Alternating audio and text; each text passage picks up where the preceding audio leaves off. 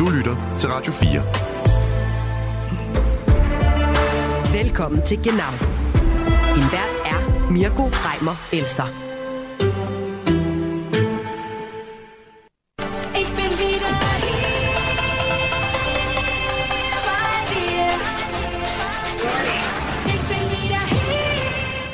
Så er vi tilbage. Frohes Nøjes jer, her fra os på Genau, og i ugens første program i det herrens år 2024 kommer vi til at tale om Olaf Scholz's nytårstale og en opsigtsvækkende afstemning hos regeringspartiet FDP.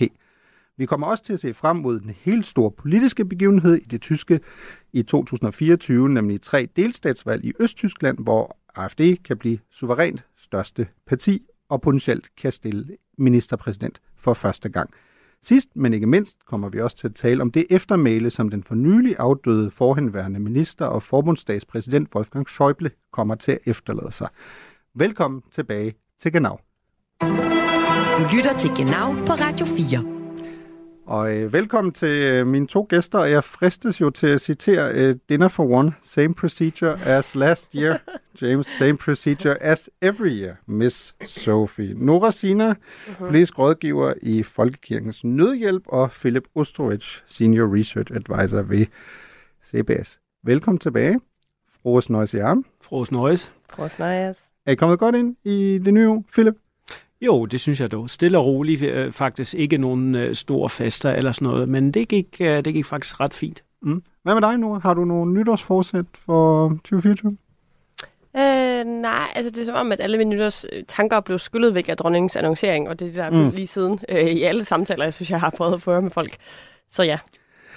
Jeg tror jo godt, man også allerede kan sige, at, at sådan Neujahrsansprache, som det jo hedder på tysk, er jo ikke lige så stor en ting, øh, som for den sags selvfølgelig både dronnings øh, nytårstale er, også i år, hvor man øh, ikke abdicerer, men jo egentlig heller ikke rigtig som statsministerens nytårstale, som jo også er en ret stor ting i, i Danmark. Men øh, nu er det jo sådan, at man som siddende kansler holder Neujahrsansprache, man kan sige, at da Merkel var kansler, var det store spørgsmål altid, hvad for en farve hendes blazer havde. Så kunne man ligesom se, om der var et mønster der, eller om der var et tegn. Det er sådan lidt mere svært med, med Olaf Scholz, fordi Scholz er jo ikke en, der lige kommer i en lige pludselig orange jakkesæt eller sådan noget. Men hvad, hvad tænker du, Philip? Så er det en fantastisk historie, at et øh, nytårstale af Helmut Kohl bliver, blev spillet for anden gang så, så det var bondet fra, fra året før, og det var ikke mange, der opdagede det. Og så var der dog alligevel nogen, så fandt man ud af, okay, ja, det var den, lige den forkerte fra sidste år. Så en lille smule var det også nogen gang med Angela Merkel, må jeg sige.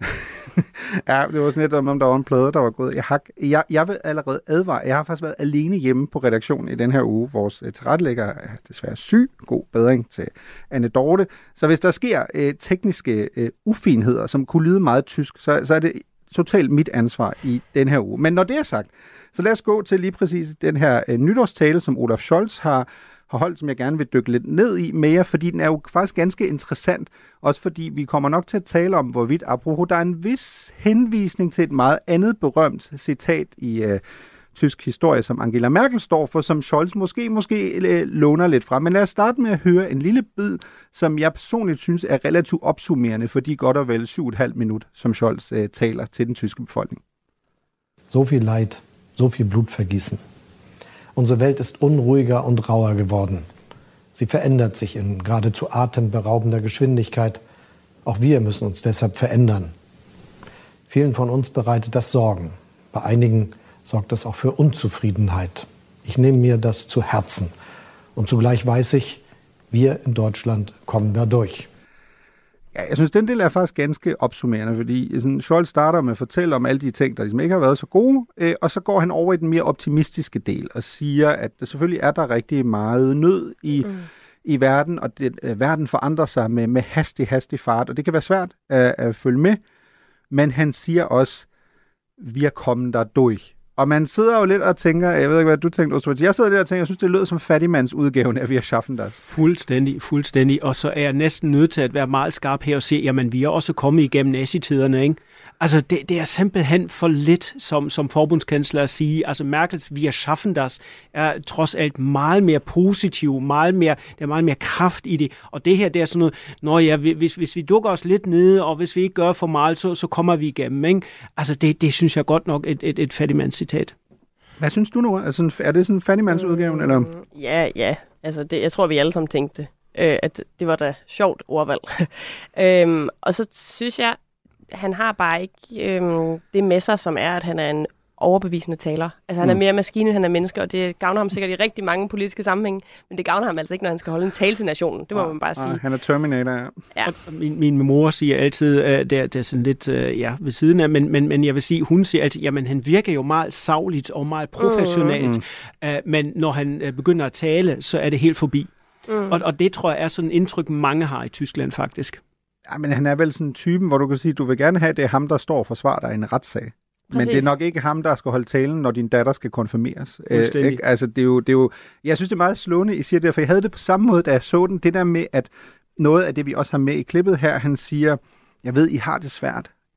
Ich nehme mir das zu Herzen. Det er noget, der går mig meget tæt. Og han siger det på den mest mekaniske måde. Ja. Der er intet udtryk, mens Nej. han siger det i ansigtet. Man sidder sådan lidt og tænker, det gør du sikkert, men din kommunikation, sådan nonverbale kommunikation, ja. Indikerer bare ikke, at du har det på den måde, ikke? Og så tror jeg bare for, i forhold til det, du siger, Philip, med, at, at øhm, det, det er for lidt af en tysk kansler. Jeg synes egentlig indholdsmæssigt, han, han fanger en tidsånd. Det er ikke en tidsånd, det er tysk kultur at være lidt pessimistisk og, og, og være lidt angst for fremtiden. Han taler ind i det, han siger, jeg hører jer. Alle de her ting, så jeg synes egentlig, men man kan bare ikke mærke det. Og, og det er jo lidt det, sådan en nytårstale skal kunne. Det er noget med visioner og, og gang i mm. den, og fart på, og fremtid, og lyst. Og det her er bare... Mm. Det er som at høre sådan en nyhedsoplæser fra 70'erne. Og, og, vi kommer, og vi kommer igennem. Det, det er sådan et mærkeligt udtryk. Altså Ja, ja, ja. 24 bliver faktisk et afgørende år i Tyskland. Uh, der er de mm. der tre delstatsvalg. Vi har klimakrisen. Altså halvdelen af Niedersachsen er, er oversvømmet uh, lige nu. Vi har utrolig mange andre store udfordringer, som virkelig, altså vi, vi skal virkelig gøre noget i Tyskland, og virkelig anstrenge os at komme uh, igennem. Mm. Og ikke bare sige, ja ja, uh, I har det ikke så godt lige nu, og det går ikke så godt, og det ved jeg godt, men vi, vi kommer igennem. Mm. Altså det, det, lyder ikke, det lyder ikke godt. Ej, det er ikke visionært i hvert fald. Nej. Nej, lad os tage en anden del, fordi altså, vil jeg nemlig gerne bagefter tale med om, at man også kan diskutere, hvorvidt han er sådan en anelse trodsig, også, altså i sin analyse af, hvordan mm. det er gået, fordi der er jo også en undertone i, tone, i, i den her tale af, det gik meget bedre, end alle havde sagt. Mm. De sagde, at vi vil have økonomisk minusvækst på 4-5 procent. Jamen, det fik vi overhovedet ikke. Men der kan vi jo gå tilbage til et Genau-program fra sidste år og sige, nej, det gjorde det ikke. Men Tyskland står stadig med en af de svageste vækstprognoser og rater i, i hele Europa, mm. for den sags skyld. Så det, er jo, det kan godt være, at det ikke er lige så dårligt, som man kunne have forventet, det blev, men det har jo ikke været et godt år i, i tysk politik. Ikke? Lad os lige lytte til en anden del af, af talen, inden vi tager den. Wir alle gemeinsam, wir kommen auch mit Gegenwind zurecht. Das macht die Herausforderung unserer Zeit nicht kleiner, aber das gibt Mut, dass wir ihnen gewachsen sind. Wer, wenn nicht ihr in Deutschland, kriegt das hin? Das sagen mir viele um uns herum in Europa und auf der Welt. Und da ist etwas dran. Noch nie hatten so viele Frauen und Männer in Deutschland eine Arbeitsstelle wie heute. Das sichert unseren Wohlstand. Das gibt uns die Möglichkeit, kraftvoll in die Zukunft zu investieren. Und das müssen wir auch. Og det er jo der, vi lige præcis er lidt sådan, jeg har taget den her del af den her knap 7,5 minutter lange tale, fordi jeg synes, den er ret kendetegn for det, jeg vil sådan kalde den trodsige del af, af Olaf Scholz. Ikke? Han siger, prøv at høre, vinden slår os lige i ansigtet, men vi er stærke. Øh, Så kommer han med sådan noget anekdotisk, så man heller ikke kan modbevise, at der angiveligt mm. er mange, der har sagt til ham, at hvem hvis ikke I i Tyskland, I er jo stærke, I skal nok komme igennem det. Og så er der jo øh, også nogle elementer, som jeg tænker, som du, Ostrovic, godt vil kunne lide. Han, der er jo nogle sådan, konkrete kritikpunkter, han har. Siger, hvis man har kørt med toget med Deutsche Bahn for nylig, så, eller kan krydse sådan en, en bro, der er sådan lidt faldefærdig, så er der jo behov for store investitioner.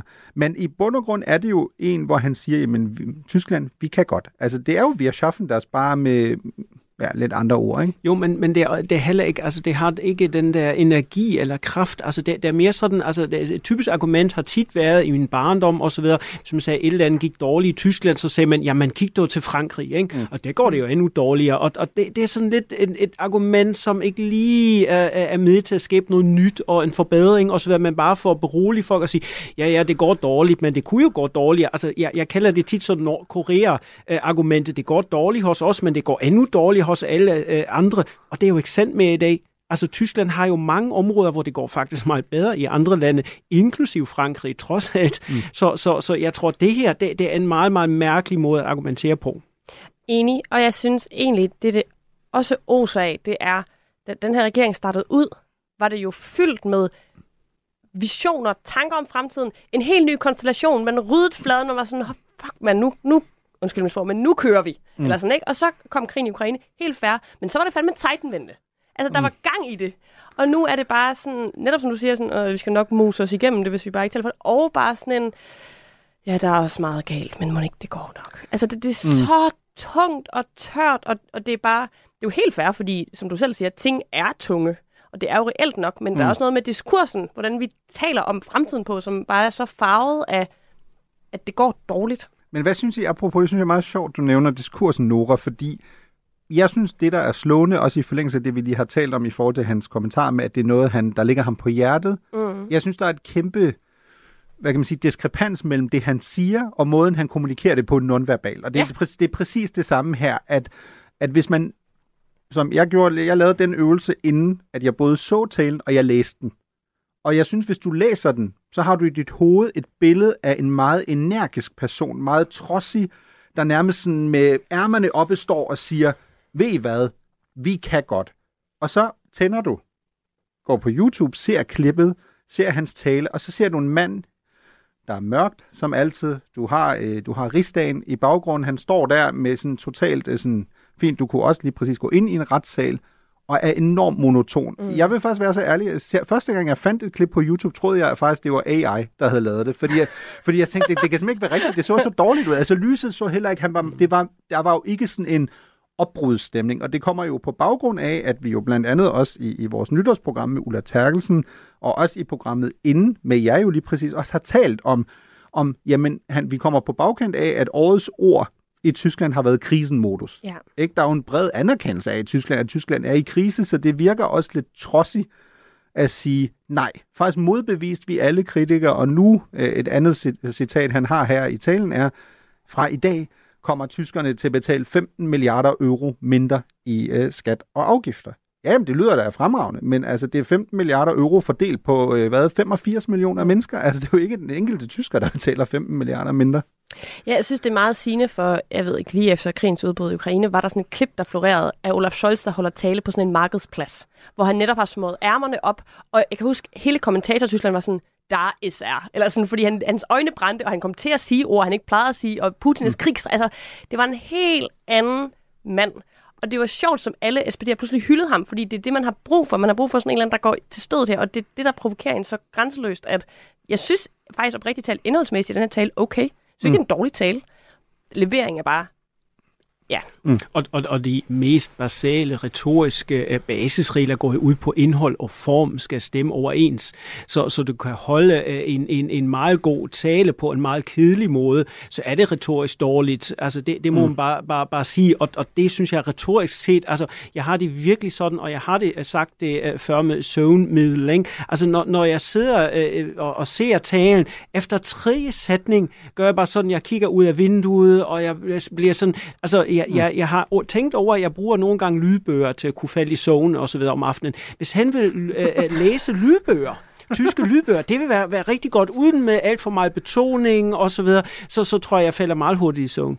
Men jeg tror også, altså jeg er jo helt enig i det her ting, men jeg tror også, måske ikke så ekstremt, men jeg tror, det var også noget af det, der gjorde, at han blev valgt sidste gang, af min analyse. Mm. At, at man har den her opfattelse af, at han er savlig, han er rolig, han bliver ikke provokeret, han har styr på det, han laver og det er det, jeg mener. Jeg tror faktisk, den her evne til at være så altså, rasende kedelig at gå i rigtig mange sammenhæng, bare ikke lige i talersammenhæng. Og jeg synes, hvis mm. man kigger sådan lidt indholdsmæssigt, rent politisk på det, så slog det mig meget det der med, netop det, som du siger, at han lagde meget ud med at sige, alle de skattelettelser, mm. der kommer til at være, hvilket jo i virkeligheden ikke er sådan en dybt socialdemokratisk kerneelement. Altså han, han delte lidt ud til de andre partier. Det er jo meget tydeligt, der har været mange ind over mm. og lige at få deres med i den her tale. Og sådan noget. Så det er jo også, han taler jo på vegne af en hel regering, der jo om ikke andet har været ret meget splid sidste år. Ja, lige præcis. Altså, den tale sammenfatter også på en måde uh, den, den uh, hvad kan man sige, mangel på kommunikation, også fra hele regeringen. Altså, jeg har jo rost regeringen uh, her på, på genau før. Regeringen er bedre end dens rygte, men de kan simpelthen ikke formidle det. Mm. Og det er Scholz en stor del af. Altså, blive bedre til narrativer, blive bedre til at formidle det, også på social media, og det kan vi måske uh, komme mm. tilbage til, når vi taler om, om AFD senere, er de meget, meget dårligt repræsenteret. De unge mennesker, de, de synes bare, det er langt væk, det er kedeligt, så det er rigtig, rigtig dårligt til kommunikation. Og det her, Det er jo en vigtig brik, og man kunne også lave et, udtræk på 20 sekunder på, på TikTok. Uh, man kunne også mm. forestille sig, at han står et andet sted, kom ud af bygning, af uh, forbundets mm. uh, kanslers uh, bygning, uh, stil dig ind på en mark, eller whatsoever, altså mm. find på noget nyt, hvis, mm. hvis det skal være nye tider. Nej, det er det samme kedelige, uh, og som mm. du siger, ligesom, ligesom man har taget en, en, en Merkel-tale, og så sat med, mm. med, med artificial intelligence en hoved på, ikke? Altså, det, det, det, er simpelthen ikke, uh, det er simpelthen ikke godt nok. Jeg har jo sådan nogle gange lidt, når, når vi kommer ned af det her spor, sådan lidt lyst til at være sådan Rasmus modsat og sige, okay, måske er vi også blevet sådan lidt for danske i sådan vores måde mm. at se det her på, ikke? I forhold til, det er, det er trods alt stadig et, et, et samfund, det, det tyske, som igen er svært at sætte på formel, selvfølgelig meget forskelligt, alt efter hvor du er, men som jo på mange af sådan nogle punkter stadig er meget mere konservativt, ikke? Men når jeg så har lyst til at gøre det, og det havde jeg også lidt lyst til, inden jeg gør her, så slår det mig, at selv hvis du bare laver en en-til-en sammenligning til bare den visuelle opsætning af statsministerens, øh, nytårstale. Der er jo verdener til forskel. Altså også som du lidt er inde på, at typisk, hvis, hvis Mette Frederiksen holder en tale, der er jo ret lyst. Ikke? Der er sådan, mm. Baggrunden er relativt tydelig, men den fylder ikke for meget. Og her er det jo lige omvendt. Ikke? Der er mørkt i baggrunden. Kansleren er sådan relativt hvid i, hvid i hovedet. Han ligner som sagt lidt, lidt en, en advokat. Men er der ikke stadig også noget, som Nora også var inde på, Philip, i det her med, at hvis han nu havde stået der, og havde sådan været sådan og med høj stemmeføring, og så havde gestikuleret, så, så vil der jo nok også have siddet en masse tyskere og tænkt, det er simpelthen for meget, det er nytårstal det her. Slap af, du står ikke nede på markedspladsen i jo, Bismarck. Jo, jo, man kan jo graduere det. Mm. Altså, jeg, jeg tror simpelthen ikke, at der er nogen i Tyskland, hvor der er forbigået deres opmærksomhed, at det skal ske en masse ting i Tyskland. Og man skal virkelig gøre en masse ting på en anden måde, og forny og have mere innovation osv. Jeg tror, tyskerne er parat, og derfor det er også fordi, altså politisk set, hvis, hvis, man, har, hvis man har været med til, til, til de grønnes valgkamp øh, i Tyskland faktisk, øh, hvor Robert Habeck stod på en markedsplads, og så havde han hånden i, i bukserne, og så talte han om de forskellige emner osv. Det var faktisk mange mennesker, der sådan set heller ikke, altså der ikke er øh, de grønnes kernevælger, der sagde, men manden var bare så god, det var retorisk så godt, det var overbevisende, mm. det var alt de her ting, og så har man en kansler, der er bare så kedeligt. Altså selvfølgelig en graduering, selvfølgelig skal han ikke øh, holde holde en, en total absurd øh, tale øh, et, et totalt absurd sted, men man kunne du godt øh, øh, sådan set sige, jamen vi skal forny mm. os, og det gør vi her. Vi starter med den her tale. Det er egentlig et godt øh, narrativ, og det er en god mm. begyndelse. Mm. Ja, jeg havde faktisk overvejet, om vi i den her uge skulle tale om, at øh, når nu du nævner Harbeck, at han jo ikke engang kan tage færgen hjem længere, øh, uden at blive øh, overfaldet af vrede landmænd. Men det, det må vi tage i, i et andet afsnit. Men apropos det her med måske at, at gøre det på en anden façon.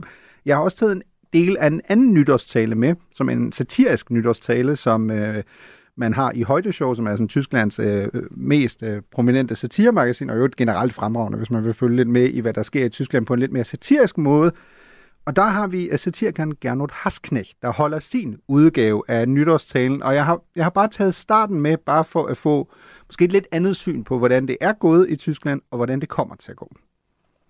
Meine lieben Mitbürgerinnen und Mitbürger, was war gut im letzten Jahr? Nicht viel. Was wird 24 besser? Gar nichts. Ja, ist so. Gute Vorsätze am Arsch. Ja, Gernot Hasken, siger du meget nemt. Hvad, hvad er det, var godt sidste år? Ikke så meget. Hvad er det godt bliver, bliver godt næste år, altså i år 2024? Ikke noget overhovedet. I kan stikke jeres nytårsforsæt øh, skråt op hvis jeg afslutningsvis her skal spørge jer, hvem tror I er sådan tættere på sandheden her? Er det Scholz, eller er det Gernot Hasknecht? Hvad tror altså, du? I, I hvert fald er Hasknecht uh, tættere på den følelse, der er i Tyskland. Ja. Nu skal mm. vi også sige, at tyskerne er meget gode til at snakke katastrofer, og hvor mm. dårligt det går. Altså, det har man altid gjort i Tyskland. Det skal man så trække en, en lille smule fra. Men, men jeg tror, at han, han rammer rimelig godt den, den, den følelse, der er i store dele af befolkningen, at det, at det går ikke nogenlunde, det går rigtig skidt. Mm. Ja. Men det, altså, Scholz gør det jo faktisk Ja, både og, ikke? Altså, han siger jo, jeg hører, hvad I siger, jeg tager jer seriøst, jeg tager det faktisk ind øh, helt dybt ned i mit hjerte, eller hvad det er, han siger. Mm. Altså, så, og det er der, at han faktisk også er en lille smule arrogant, fordi han så siger, det er godt, hvad I føler det, sådan er det slet ikke. Mm. Og det er måske også lidt øh, sådan op fra ned, ikke? Hvor øh, Hasknet her jo bare er sådan, jo, altså sådan er det så faktisk også.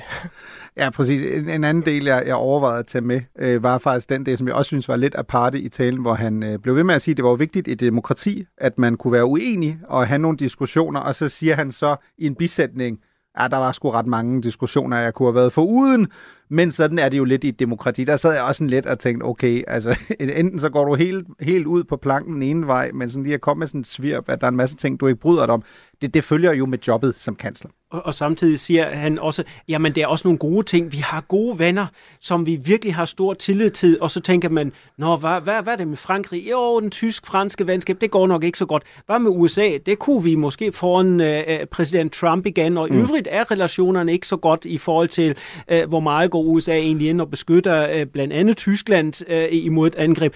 Hvad med Rusland? Nå ja, det går sted, altså, det går heller ikke så godt. Hvad mm. med nogle Altså, jeg, jeg, jeg synes simpelthen, det der med at sige, jamen det her, det er et eksempel på, at det går virkelig godt. Og så hvis man analyserer det, så må man bare sige, nej, det går sgu ikke så godt. Heller ikke det der. Mm. Jeg, jeg synes, jeg er faktisk uenig med dig, Mirko. Jeg synes, det der med at... Øh, jeg vil ikke sige, at han indrømmer fejl. Det gør han ikke. Det er for meget at sige. Men, mm. men jeg, jeg har brug for at applaudere, hver gang en politiker øh, åbner op for, at man selv har gjort ting lidt forkert. Og det er mm. jo det, han gør her. Det er faktisk... Det, Nå, det er sådan, det du læser kom... det, at han i bund og grund siger, der... der... Nå, okay, prøv at fortælle, hvordan du læser, jeg læser den der. det som om, eller jeg hører det som om, mm. han siger, der har været diskussioner i vores regering, som vi godt har kunne være for uden, og vi er kede af, at I har skulle være vidne til vores pjat. Jamen, det er jo en perfekt ledetråd til det, vi skal snakke om nu, så. du lytter til Genau på Radio 4. Jamen, fordi apropos diskussioner, jeg tror, Olaf Scholz rigtig gerne vil have været for uden, øh, så har vi jo haft en, øh, simpelthen en afstemning blandt medlemmerne i et af regeringspartierne, Liberale FDP, hvorvidt man øh, skulle fortsætte med at være en del af den her trafiklyskoalition.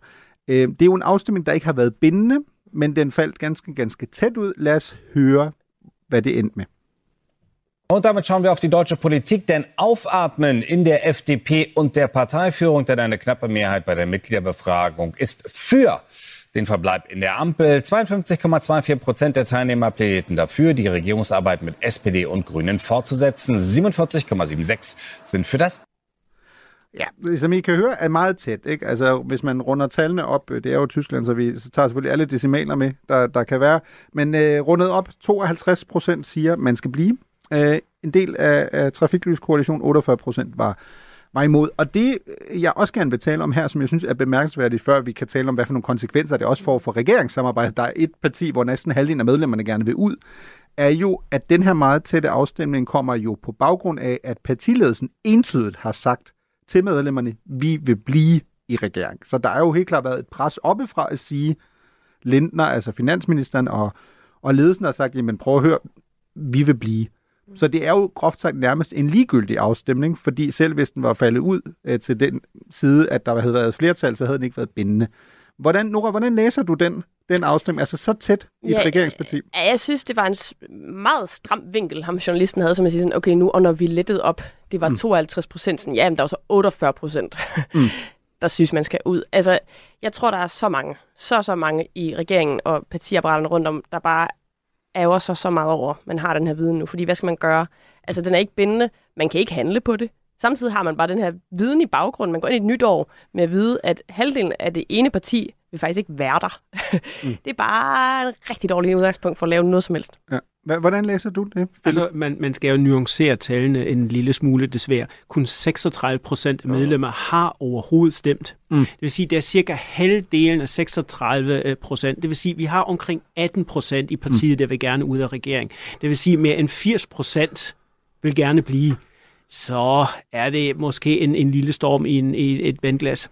Er, er det din læsning? Altså, du synes, det er sådan lidt et storm i et, i et hvis, du, hvis du ser på hele partiet mm. og alle medlemmer og de tal, uh, der har været, det synes jeg, fordi hvis du vil have, at øh, FDP skulle ud af regeringen, så var du nok gået til den uh, afstemning. Så der er de der hardcore uh, folk, der gerne vil have uh, de liberale ud af uh, regeringen, de er gået derhen. Og så er der også nogle af dem, der sagde, jamen vi vil gerne støtte op omkring mm. den, den kurs. Men, men 80 procent siger enten, vi skal forblive i regeringen, mm. eller de har ingen uh, mening om det her, og dermed også støtter støtter øh, den nuværende, mm. sådan set de nuværende ministre og, og partiet. Det er rigtigt, men overskrifterne har været der. Altså forståelsen af, der er et parti, der har afholdt en afstemning om det her i første omgang. Hvorfor mm. gør man, altså til hvilken verdens nytte vil man have den viden? Altså mm. det er der jo så en masse kræfter, der gerne vil have, ikke? Men jeg, jeg, jeg, det ligger jo et enormt pres på de andre partier for at tænke FDP mere ind og give dem flere bidder af mm. whatever mm. samarbejde. Altså så det er jo, jeg føler, det er som at være til en fest, hvor der er en, der har sagt, at jeg gider faktisk ikke være her. Altså, jeg, jeg, jeg tror, at de liberale de skulle hellere bekymre sig om deres øh, politik og om vælgerne. Mm. Altså medlemmer har de dog ikke så vanvittigt mange. Um, selvfølgelig er det uh, vigtigt uh, for, for de liberale, men, men har de vælgere tilbage, har de folk tilbage, der stemmer? Mm. Altså hvis du kigger på, på, på rundspørg og så videre, så ligger de altid omkring 5-6 procent. Mm. Det, det kan være, hvis Ja, det nu kommer... i Tyskland. Præcis, spærregrænsen mm. i Tyskland. Altså hvis der nu kommer et, et nyvalg, så, så måske er det ude af, af, af forbundsdagen efter øh, det valg. Så det vil jeg, hvis jeg sådan set var, var, var med i ledelsen øh, i det parti, øh, det vil bekymre mig meget mere mm. end, end mine, mine egne øh, medlemmer faktisk. Og, og jeg ja. synes, det er, det er sådan lidt interessant stand. Og det er måske for at sige, jamen vi har jo gjort det, vi har jo spurgt jer, mm. og så kan vi jo godt. Men, men, men øh, som du jo også hentyder til, hvad, hvad betyder det for deres politik? Altså skal, mm. skal vi sige, nu, nu skal vi markere os endnu mere? Det var jo øh, Lindners øh, kurs øh, faktisk, og det har ikke fungeret særlig godt. Altså hvor, hvor, hvor øh, de liberale lige pludselig var på tværs af alt det, som især de grønne sagde. Det synes folk er ikke sådan rigtig godt, og det har også kostet mm. dem stemmer. På den anden side skal man være lidt tættere på det, de andre gerne vil. Ja, men så mister man øh, sit mm. eget profil. Så, så, så det, det er jo det er jo en lidt en catch-22. Altså, det, hvor, skal man, hvor skal man hen? Og det bliver nok lidt svært for, mm. for, for de liberale. Ja, fordi en del af problemet her, tror jeg, er jo, at, som du også er inde på, at vi har jo den her trekløver-regering, ikke, med Socialdemokraterne, de grønne og så de liberale, og de liberale har jo altid været sådan lidt det der mærkeligt, øh, sådan tredje jul, ikke? Mm. Altså sådan lidt groft sagt, du går på date, og så sidder der en med, og du tænker, kan du ikke bare skride? Altså, vi vil gerne være alene, ikke? Det har jo altid været de liberales rolle, ikke? Men det vi jo så ser nu, er jo i forhold til det, du henviser til, øh, Ostrovic, er jo, vi ser jo i meningsmålingerne, at de liberale står til at blive cirka halveret. Hvis der i Præcis. teorien var valg i morgen, Præcis. så står de til at blive halveret Mm. i forhold til, hvad de fik øh, ved valget øh, seneste gang i 2021, og de er i fare for helt at ryge ud Mm. af, af forbundsdagen. Og der tror jeg, der er jo to ting, øh, som man tror jeg skal have med der i forhold til deres egen bevidsthed. Den ene er, sidst de følte, de blev lidt øh, smidt under bussen i en regering, det var med Merkel, øh, hvor de faktisk jo kun sad i en regering med kristendemokraterne, og så bum, så røg de ud øh, efterfølgende, fordi de havde profileret sig så dårligt. Det var dengang Guido Westerwelle stadig var, var formand for de liberale. Men det andet er jo også stadig i forhold til det, vi lige har talt om, og det der er sådan, ikke nødvendigvis, om jeg er enig med dig, Philip, fordi at det, der sker her, er jo, det er jo et tryk, der kommer nedefra. Ikke? Det er jo ikke en ledelse, der går ud og siger, prøv at høre, men fint, så stem. Altså, vi er ligeglade, det er alligevel ikke bindende. Det er jo en del af deres medlemmer, som nok er marginal, men som jo får fremtvinget tilpas mange støtter til, at man får den her afstemning. Og som Nora siger, uanset hvad, ender du jo sådan et lidt mærkeligt sted. Ikke? Fordi enten så kan du bruge det som pressionsmiddel nu og gå til Scholz og til de grønne og sige, hvis vi skal blive i den her regering, så skal vi simpelthen have nogle indrømmelser. Og så kan Scholz enten sige, jamen, hvorfor skulle I det? Et, I har tabt halvdelen af jeres vælgere i det parti, der står suverænt dårligst i meningsmålingerne. Og det næste er, hvad vil I gerne have? Et nyt valg? Mm. Altså, så ryger I potentielt ud af forbundsdagen. Ikke? Altså, er vi ikke også Nora sådan et sted, når nu vi også skal tale lidt om, hvad for nogle konsekvenser det her får, øh, apropos Scholz nytårstale, for forbundsregering? Jo. Det, er jo ikke, det stiller dem jo ikke bedre. Altså, det er jo Nej, en meget diplomatisk Nej, formulering. nej, nej, det gør det ikke. Det gør det ikke, og det er derfor, det er jo et, et tungt signal, uanset, hvor, synes jeg, uanset hvor mange procent der nu i sidste ende, det er et tungt signal at skulle, skulle mm. sige, kom, altså starte det her nye år på. Og øh, det der er, det er, at Scholz kan jo ikke bare sige, "Nå, men så må I sejle jeres egen sø, fordi han er trods alt regeringsleder. Det er i hans interesse, at det her projekt lykkedes.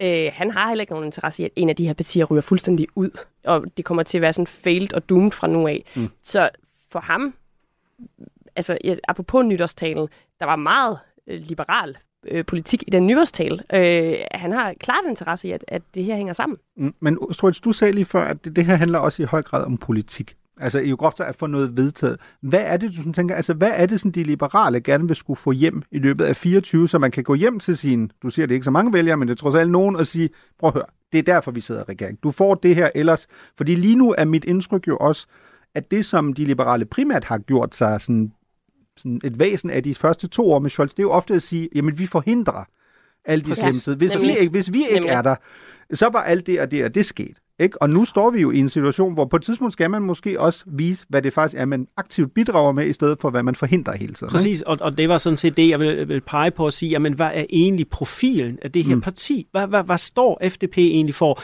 Og nu kan jeg jo til, øh, huske lidt uh, tilbage til den socialliberale koalition mm. og FDP under Kohl og så videre. Og F, altså de liberale, det var jo et parti, de havde nogle frihedsværdier. Det var sådan grundlæggende uh, borgerlige, akademiske værdier, som, som, som uh, det parti stod for. Og det har de jo fuldstændig kastet under bussen. Øh, det er jo det økonomiske liberalisme, og jeg tror, det, det er svært at sige, jamen, øh, at, at bibeholde øh, forbrændingsmotoren, fordi det er godt for industrien, og vi skal have mm. nogle skatteladelser, og i øvrigt skal vi ikke betale for meget til de fattige.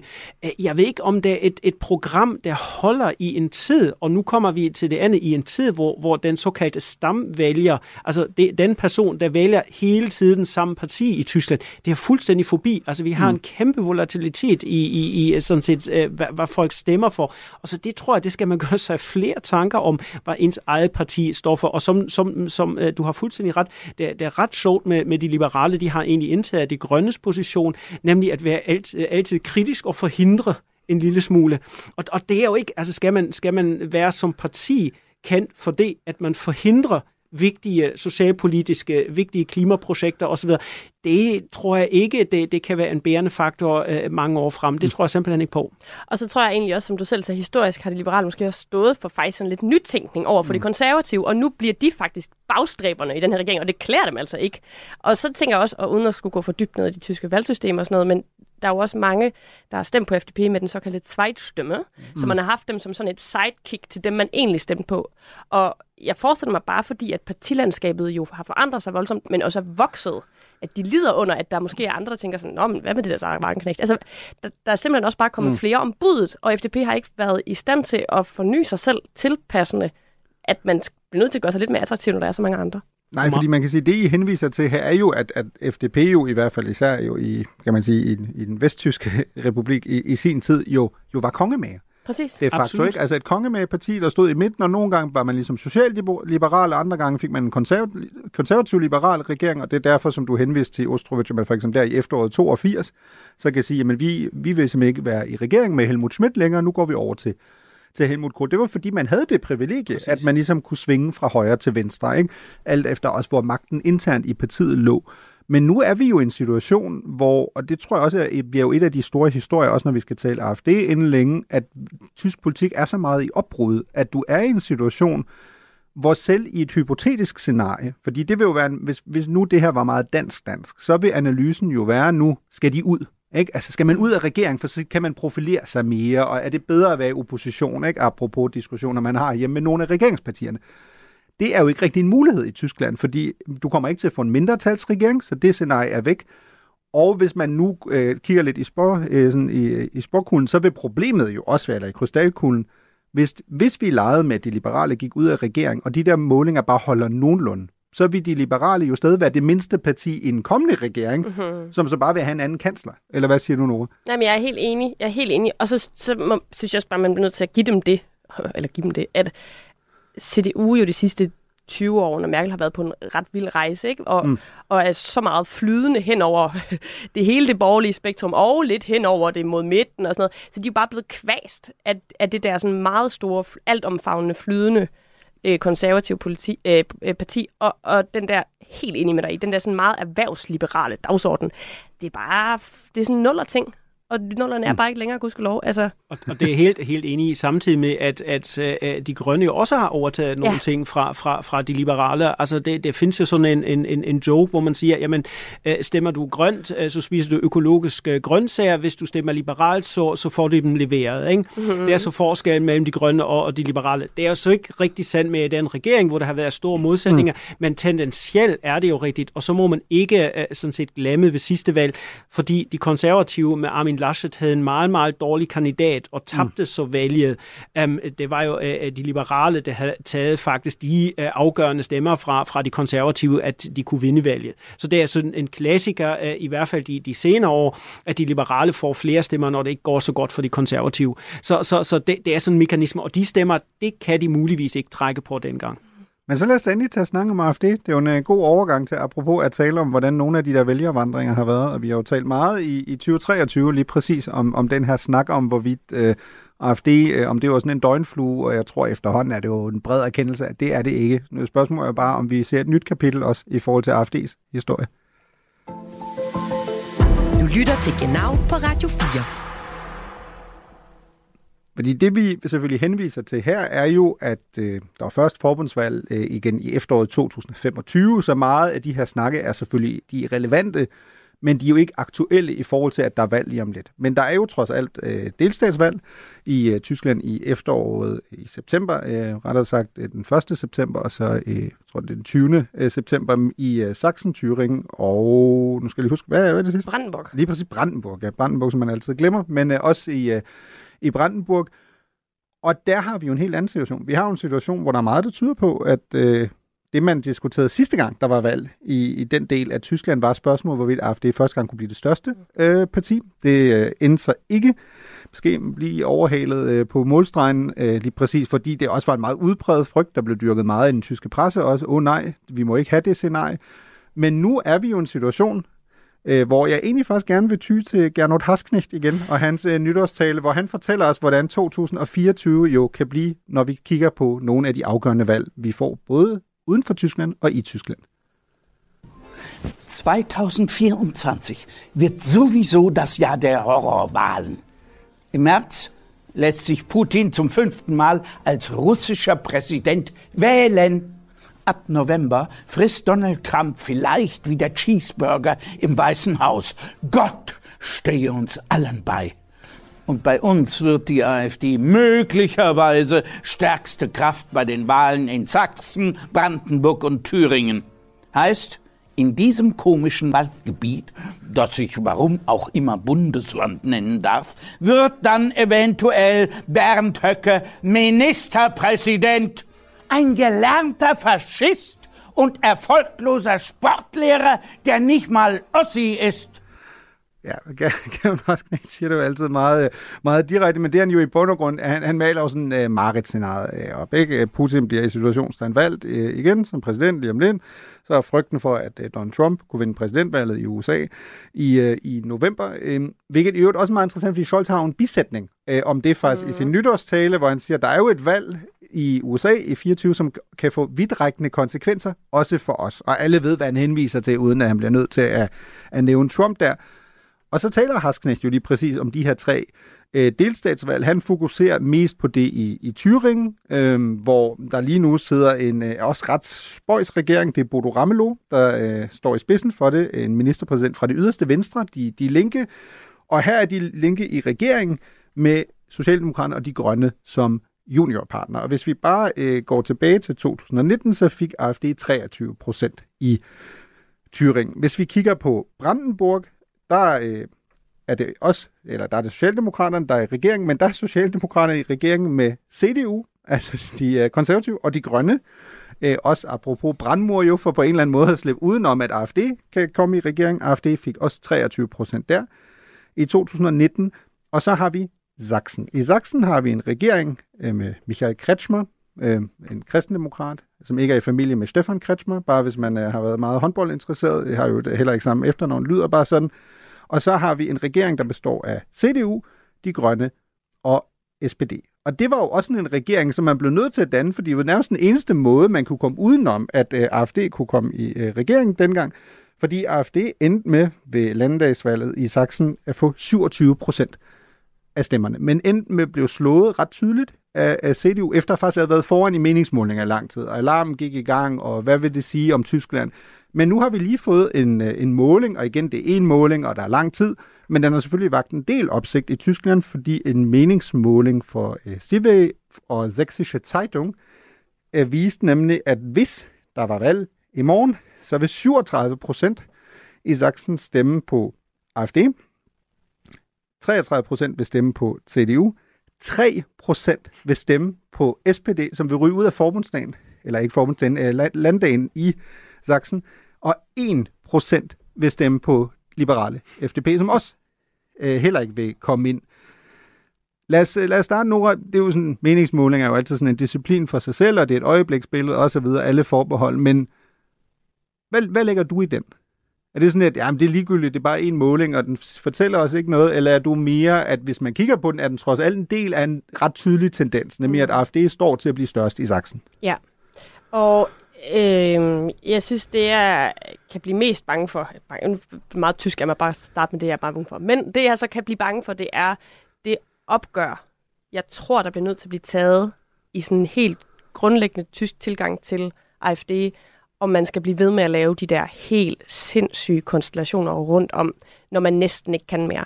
Altså det begynder jo at blive ja, næsten lidt til grin, ikke? at man ikke kan arbejde sammen så mange steder, og så pludselig i de der østdelstatslande kan alle partier pludselig enes om alt øh, mm. for at lukke AFD ud. Og, og jeg, jeg ved oprigtigt ikke med mig selv, hvad jeg selv synes sådan, øh, helt fra hjertet, men når der er et parti, der får 37 procent, at det er jo også et rimelig stort demokratisk problem bare at sige, vi gør som om de ikke eksisterer. Hvor står du der, Philip? Fordi det er jo i bund og grund, at det, det er jo brandmur-diskussionen, øh, som vi også har haft øh, sidste år. Er det et parti, som jo i nogle af de her stater øh, vidderligt bliver overvåget af, af den tyske Verfassungsschutz, altså jo forfatningstjenesten, øh, som er på kanten med demokratiets spilleregler. Det er jo derfor, man ender med at blive overvåget. Er du sådan det sted, hvor du siger, fordi mit indtryk herhjemme er nogle gange, når man taler med danskere, at de siger, nej, det er udemokratisk, apropos. Præcis. Og i øvrigt, sådan et klassisk argument i en dansk kontekst vil være, de skal jo bare ind i regeringen, så finder man ud af, at det fungerer ikke, og så groft så kill them with kindness. Ikke? Ind i regeringen, så kan, skal I nok se, at det er nogle amatører. Men i en tysk kontekst vil man jo typisk ikke være der. Og jeg blev meget mærke i, da jeg talte med Ulla Terkelsen i vores nytårsspecial, at Ulla Terkelsen, øh, min kære TV2-kollega, hun vil ikke afvise kategorisk, at vi kunne få en AFD-ministerpræsident i 2024. Og det synes jeg alligevel var ret vildt. Altså, og måske det, er, er jeg for tysk i forhold til mit syn der, men det har jeg bare stadig svært ved at se for mig. Mm. Det, det er ret enig også med mit uh, tyske uh, baggrund, eller med min tyske baggrund. Måske er Ulla lidt for dansk uh, mm. til, til det her spørgsmål. Altså, man skal jo ikke få udsige noget, men, men, men jeg tror, jeg kan komme med en relativt klar udmelding. Det kommer ikke til at ske. Problemet er bare, hvis alle andre partier danner så en regering med hinanden, som det jo ser ud til, mm. at, at, at det bliver en realitet, så er det jo noget, som AFD altid har sagt, jamen de etablerede partier, de partier, der er der, de gør alle sammen det samme, og de danner alle sammen sådan en klub, og de vil alle sammen øh, øh noget ånd mod borgerne osv. Og det synes jeg er det værste. Så, så nogle af de, de totalt idiotiske øh, påstande, som, som AFD kommer med, de bliver jo næsten til sandhed. Og mm. det synes jeg er virkelig et, et, et demokratisk øh, problem. Og selvfølgelig er det et demokratisk problem, hvis du har et parti, der ikke har måske 1% eller en, en, en halv procent øh, mindre end et andet parti, der danner regering. Men, men hvis du har den absolut suverænt største parti, der ikke så danner regering og bliver øh, kategorisk øh, holdt uden for mm. øh, enhver magtindflydelse, øh, selvfølgelig er det et demokratisk problem. Men jeg tror, det er præcis det, hvor vi står i Tyskland lige nu. Altså man taler jo rigtig meget om et forbud mod, mod AFD, mm. og der er virkelig nogen, der siger, at nu, men nu skal de forbydes. Altså problemet er bare, det med forbyde partier i Tyskland, det er ikke bare lige, og man har prøvet, prøvet med et, et, et øh, højere ekstremistisk parti, NPD, og det gik øh, desværre ikke så godt, så de blev ikke forbudt øh, til sidst, og så var det øh, sidste gang, man forbudte et parti i Tyskland, det var, tror jeg, i 57 eller sådan noget. Så, så det er ikke bare lige at gøre det her, og jeg synes også, det vil være et problem, når et parti har vokset sig så stort. Det, man har set, og det du har tydet på, det var i, i nogle landes uh, delstater, det havde man sådan mindre højere uh, uh, orienterede partier. Altså, jeg, jeg indre Schildpartiet uh, i Hamburg, som mm. var populær på et tidspunkt, og så blev at der var mere en enkelt mænd og nogle folk, der støttede ham så blev han, kom han med i regeringen, og så forsvandt han meget hurtigt, fordi han var jo ikke professionel nok osv. Mm. Og det kan man gøre. Her taler vi om en, en, et parti, der er meget stor, der har meget stor opbakning og som også vil stille ministerpræsidenten. Og derfor tror jeg simpelthen ikke, det kommer til at ske. Men det er et demokratisk problem, og jeg tror, de andre partier skal virkelig, virkelig tænke over, hvad gør vi ved det her? Og det ene ting, som jeg sagde, de etablerede partier er meget dårlige, blandt andet på social media, hvor mm. interessantvis AFD er rigtig, rigtig dygtig, ja. rigtig god, ja. rigtig populær hos de unge. Det er ikke sådan nogle gamle pensionister, som, som er sådan set nye nazister, der, der stemmer på det her parti. Nej, det er især de unge, og især i mm. Østtyskland. Så det skulle man jo begynde at gøre noget fra de, de etablerede partiers øh, side. Så, så det er en begyndelse. Altså, det, det kan ikke hele det hele, og det kan ikke få AFD bare lige væk. Jeg tror også, og det har jeg sagt før, de kommer til at blive, men jeg tror simpelthen ikke på, at de kommer til at stille Øh, ministerpræsident, men det er et demokratisk problem. Det er helt sikkert. Mm. Og jeg synes egentlig også, det er en meget god og vigtig samtale at have. Altså, fordi som du selv slår, uh, så ringer alarmklokkerne, men det skal de også, fordi det er Tyskland. Så hvis der er sådan nogle her meningsmålinger om, hvad end det mm. så ender med, så skal de der alarmklokker, de skal bimle og bamle i hele landet. Og så synes jeg også, der er et eller andet, øhm, altså når man ser på de her Tysklandskort på meningsmålingerne, så er det jo, øh, bare sige det som det er, øh, det gamle Østtyskland, der er farvet AFD's farver.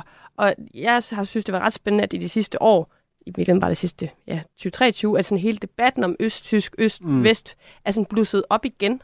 Og det tror jeg bare ikke er særlig sundt for Tyskland i tider med kriser og splittelser. Mm. Og det her, øh, hvis det virkelig skulle ende med, at der er en AFD-regeringsdeltagelse i en af de her delstater, tror jeg kun kommer til sådan at genopblusse det her sådan, det skisma, der er mellem Øst og Vest. Mm. Om det så passer eller ej, det ved jeg ikke, men det, det er bare usundt. Men apropos nu, nu henviser du også lidt, lidt selv til det. Der har jo været et, der er et kort øh, over Tyskland, som er blevet delt øh, meget på, på sociale medier, blandt andet af en af vores øh, stamgæster, Lykke Friis, og også af dig, mm. øh, Nora. Ja. Øh, og det er jo et kort, der viser, hvor man... Det, Tyskland, det to kort af Tyskland, og på den ene side kan man se, hvordan resultaterne var ved de seneste landdagsvalg. Øh, Ostrovich, du, du kigger på kortet lige nu. Det er jo et kort, der i sin, kan man sige, som det var engang, det er sådan relativt sort og rødt, fordi det er selvfølgelig de konservative og, og socialdemokraterne, der sidder på meget på magten. Så er vi nede i Baden-Württemberg, har vi lige en grøn flække, fordi der sidder de. Og så ved siden af, og det er jo det, der især øh, har fået folks opmærksomhed, har vi et kort, der både viser, hvordan det har set ud siden man har haft de her landesvalg, og hvordan det ser ud i meningsmålinger. Ostrovich, det kort, jeg tror ikke, der er noget grønt på det længere, som jeg husker. Det er blevet ret Nej, blåt til gengæld. Det, det, det er det ikke faktisk. Det, det er sådan sort øh, i Vesttyskland og blå, altså RFD i Østtyskland. Og så er det faktisk sådan tre små øh, røde platter, og det er Hamburg, og det er Bremen, og så tror jeg, det er Saarland. Mm. Øh, sådan, altså, ja, det er meget, meget lille, en meget lille delstat. Ikke? Um, så, så det har jo ændret sig fuldstændig. Men jeg tror også, at en ting er, er vigtig, når vi taler om, om, om AFD kommer med i regering eller ej. Man skal ikke forveksle uh, AFD med et parti, der er måske sådan lidt mere på det ydre højre fløj. Vi har uh, Freie Wähler i Bayern, som, som står til højre for, for CSU. De er med i regering. Uh, de har en minister, uh, som hedder Aiwanger. Vi har talt om, om person. Altså selvfølgelig er han højreorienteret, men han er ikke højre ekstremist. Han er ikke øh, øh, nynazist. Han er ikke antisemit. Det, det er sådan set min, min vurdering. Så, mm. så derfor er det muligt at, at tage sådan nogle øh, øh, øh, partier med. Men AFD, altså som du ser, forfatningstjenesten, de kigger på det her parti, altså, øh, øh, og, og de har en masse nynazister. De har nogle af de der rigsborger, Reichsbürger, og partiet har også forventet sig fra et parti der og blev grundlagt, hvor det var mange sådan, øh, hvad kan man sige, øh, professorer fra højrefløjen, som var kritisk over for mm. øh, politik osv. Dem, de er jo alle sammen forsvundet. Det er totalt den højre ekstremistiske blok, der har overtaget partiet nu. Så der er en meget, meget stor forskel mellem partier, der er måske sådan lidt populistisk, lidt på højrefløjen og AFD, og det er vigtigt at sige også. Mm, jeg, jeg tænker, Nora, apropos, jeg bliver jo simpelthen nødt til at stille dig sådan et lidt semi-provokerende spørgsmål her. Når du kigger på det der kort der, ja. så kan jeg jo være sådan, som tysker, sådan være sådan lidt og sige, prøv at høre Nora, det der er jo, Østtyskland er jo bare Sønderjylland. Altså, hvad, hvad, hvad er problemet? Altså, der er ligesom en del, ligesom dengang vi fik det gule Danmark, Ja. der ligesom stak af. Er det der ikke bare den tyske pendant til det? Nej, og det er det lige præcis på grund af det, som Philip lige sagde. AFD, bare brug for ganske igen, bliver overvåget af forfatningstjenesten for at være udemokratiske. Det er altså noget andet end Dansk Folkeparti. Mm. Dansk Folkeparti har også deres svagheder, men vi er altså helt andet sted på skalaen her. Og, øh, og det er det, man skal huske. Og, og det betyder ikke, at de 37 procent alle sammen er højere ekstremister, eller nynazister, eller antisemitter, eller altså racister, eller hvad man alt kunne sige, AFD var. Men det betyder jo, at der er 37 procent, der på en eller anden måde føler, at AFD er det eneste, der kan løse deres problemer. Apropos samtalen om krise og hvordan det går i Tyskland, som dansker lige nu har jeg jo lyst til at tale om root causes og alle de der ting. Sådan, hvorfor stemmer folk på det her parti? Det er jo fordi, de synes ikke, deres hverdag hæmmer sammen og alle de ting. Altså, så løsningen ligger jo et helt andet sted, og det er også derfor, jeg er helt enig med dig i, Philip, at de andre partier, de har et ansvar for at løse det her, fordi det kan ikke blive sådan, at hele Østtyskland nu er AFD-land. Du lytter til Genau på Radio 4. Man kan i hvert fald sige, Nora, at der, der er meget at se frem til der. Altså, det bliver jo noget, vi, vi kigger på med spænding, ikke? Øh, når vi kommer tilbage øh, fra sommerferien øh, senere, senere på året. Der, øh, der er meget at se til der. Jeg vil også gerne til sidst øh, tale øh, mere om øh, Wolfgang Schäuble, der er jo øh, øh, døde for nylig. Det er jo også en af de store personligheder i, øh, i tysk politik, og sådan lød det, da Schäubles død blev annonceret i de tyske medier. Der frühere Bundestagspräsident Wolfgang Schäuble ist tot. Er sei gestern Abend friedlich zu Hause eingeschlafen, teilte seine Familie mit. Der CDU-Politiker, der mehr als 50 Jahre lang als Abgeordneter im Bundestag saß, wurde 81 Jahre alt.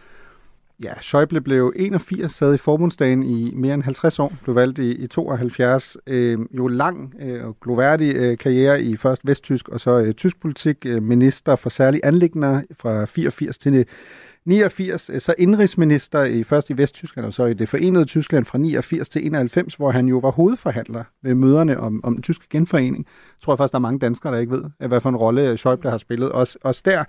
Og så bliver han øh, indrigsminister igen med Merkel 2005 til 2009, og så det, som øh, mange jo måske kender ham allermest for, finansminister fra 2009 til 2017, og så øh, sluttede han øh, karrieren af med at være præsident for Forbundsdagen fra 2017 til 2021. Philip, hvad er egentlig det første, du tænker, når jeg siger Wolfgang Schäuble? Men det er lidt, uh, lidt interessant, fordi Wolfgang Schäuble nok er uh, en af de mest konservative uh, politikere, uh, og, og sådan set kendte politikere, Tyskland har haft. Men, men jeg mindes om den mand i kørestol mm. efter attentatet. Og det, det, det gør jeg, fordi jeg synes jo, at tysk parlament og tysk politik har tit været sådan set øh, underlagt nogle analyser af, men der er meget lidt diversitet, og der er meget lidt forandring osv. Og det er også rigtigt. Øh, det vil, det vil ikke sige, at det ikke er sådan. Men lige pludselig havde man jo en minister i kørestol. Senere kom der en kvindelig kansler. Øh, så, så altså det, det, det har været sådan et, for mig har det været sådan et billede på, og så fortsatte han bare sit embede. Typisk tysk, ikke? Altså han, han bliver skudt ved det der attentat. Han bliver, han ni, dage, ni dage efter genforening faktisk, øh, lige præcis, til, han, til et valgmøde af en sindsforvirret mand, og bliver så lam øh, og sidder i kørestol resten af sit så, liv. Så har han været i sygehus i flere måneder og så videre, så sidder han i kørestol, så tager han bare tilbage på arbejdet. Samtidig med, at han er jo et lidt andet menneske i, i det her kørestol. Og det er derfor, jeg, jeg synes, det er sådan, sådan øh, det, er, det er det billede, der kommer mm. fra mit, mit indre øje, når jeg tænker på Wolfgang Schäuble. Hvad tænker du, Nora? Jeg havde jo overvejet at ringe til en græker, men jeg tror ikke, det er nødvendigvis. øhm, men det er sjovt, fordi jeg havde meget sådan øh, to fortællinger om ham. Altså den ene, synes jeg, er den her meget sådan, I ved, ligesom man har sådan, der er mange, der siger sådan, åh, dronningen har været mit livsvidne. Så synes jeg, Wolfgang Schäuble har været sådan Tysklands livsvidne, ikke? Altså, mm på en eller anden måde genforeningen, og så Tyskland i Europa, og alt det, der fulgte med, og Grækenland, og Bundestagspræsident, altså sådan en, en, der bare altid er der. Og så står han der og siger alle sine konservative ting, men han er der ligesom, ikke? Mm. Og så dør han, og så er det sådan lidt tungt. Og på den anden side, så havde jeg også en fortælling om, okay, det er på en eller anden, altså manden, der har kørt et karrierespor så tæt op af kanslerposten hele sin karriere, uden nogensinde at røre ved den. Og det er bare også lidt vildt, at han ikke... Øh, landede der nogen. Altså, så jeg synes, det, det er på en måde en meget trist historie om mm. en mand, der aldrig nåede det, han egentlig skulle have opnået, samtidig med manden, der har fulgt Tyskland i den sådan, genforeningsfødsel og alle de her ting. Ja, det er fordi, det er meget sjovt, du siger det, Nora, fordi man, man har jo ofte den der leg, hvem er den bedste kansler eller stats- eller regeringschef, et land aldrig fik. Ikke? Ja. Og Schäuble vil jo være sådan en klassiker at yes. nævne der, også fordi han har, ligesom de, øh, fra 98 til 2000, er han jo faktisk formand øh, for CDU, overtager efter et Kohl øh, går af. Øh, man har tabt valget til Socialdemokraterne dit grønne dengang. Og han er jo lidt på det tidspunkt en kansler, altså i venteposition. Ikke? Men så kommer jo øh, så kommer øh, skandalen om øh, kampagnemidlerne og, og fuskeriet selvfølgelig, og han tager, kommer ligesom og bliver også taget i faldet. Ikke? Og det er jo der, vi ender i sådan en lidt, på en eller anden måde, apropos livsviden, også en lidt spøjs situation, ikke? for hvem er det, der efterfølger ham øh, som, som partiformand? Det er Angela Merkel, der så sidder for evigt øh, følt som, som kansler bagefter, og hvem er det, der øh, efterfølger ham som gruppeformand i forbundsdagen, det er mand, der er leder af CDU i dag, det er Friedrich Merz. Hvad siger du, Astrud? Altså jeg vil sige, Schäuble er også øh, det gamle Vesttyskland på en måde. Altså mm. han, blev, han blev valgt ind i forbundsdagen øh, første gang i 72. Mm. Jeg var ikke engang født der. Så, så, og siden da har han siddet, og han har været syg faktisk i mange år, men alligevel har han siddet i forbundsdagen. Han har været formand øh, for forbundsdagen, eller, eller præsident for forbundsdagen osv. I, i de år, hvor han allerede var syg, sad i kørestolen samtidig osv. Så, så, så jeg synes, han, han er også et eller andet symbol for, for sådan tyske værdier, og, og det der, han er, han, han, det siges, at han har sådan set, øh, det der man taler øh, om i Tyskland, det sorte nul, altså mm. det vil sige, mm. vi, vi skal ikke have flere lån og så videre, det er mm. Schäuble, der mister the short, øh, øh, den sorte øh, nul og så videre. Altså han er meget, meget dybt forbundet med sådan gamle vesttyske øh, øh, værdier, på godt og ondt, må jeg desværre sige. Mm. Og så synes jeg faktisk også, og det, det apropos du gerne overvejer at ringe til en græker, det der med, at det er faktisk ham, jeg ser på mit indre øje, når jeg tænker på, sådan Tyskland tager lederskab i Europa. Lederskab forstået også som noget, rigtig mange ville synes var virkelig dårligt lederskab. Men det der med, at Tyskland tør at være nogen i EU igen, mm. der ser jeg faktisk mere ham, end jeg ser Merkel.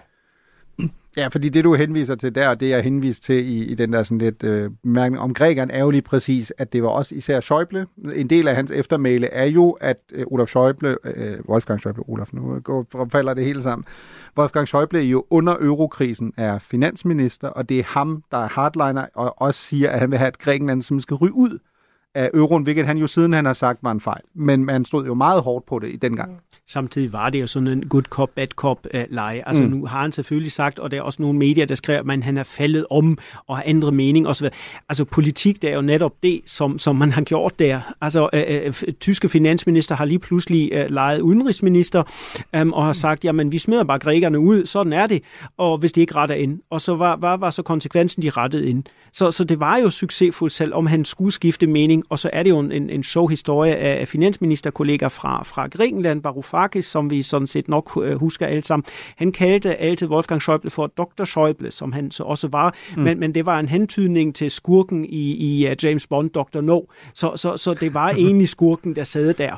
Og det, det synes jeg egentlig er ret, ret interessant uh, at, at se, fordi det, det er sådan set den græske perspektiv på sådan en som Schäuble. Tysker vil sige, jamen det er, altså sådan skulle man jo gøre det, og, og det er jo præcis det fundament, vores stat øh, står på osv. Lytter til Genau på Radio 4. Hvor er det herligt at være i gang igen, og vi er ved at nå til vejs ende, men jeg vil da sige, at vi gør det hele igen i næste uge. Tusind tak til jer begge to, Filip Ostrovich, Nora Sina.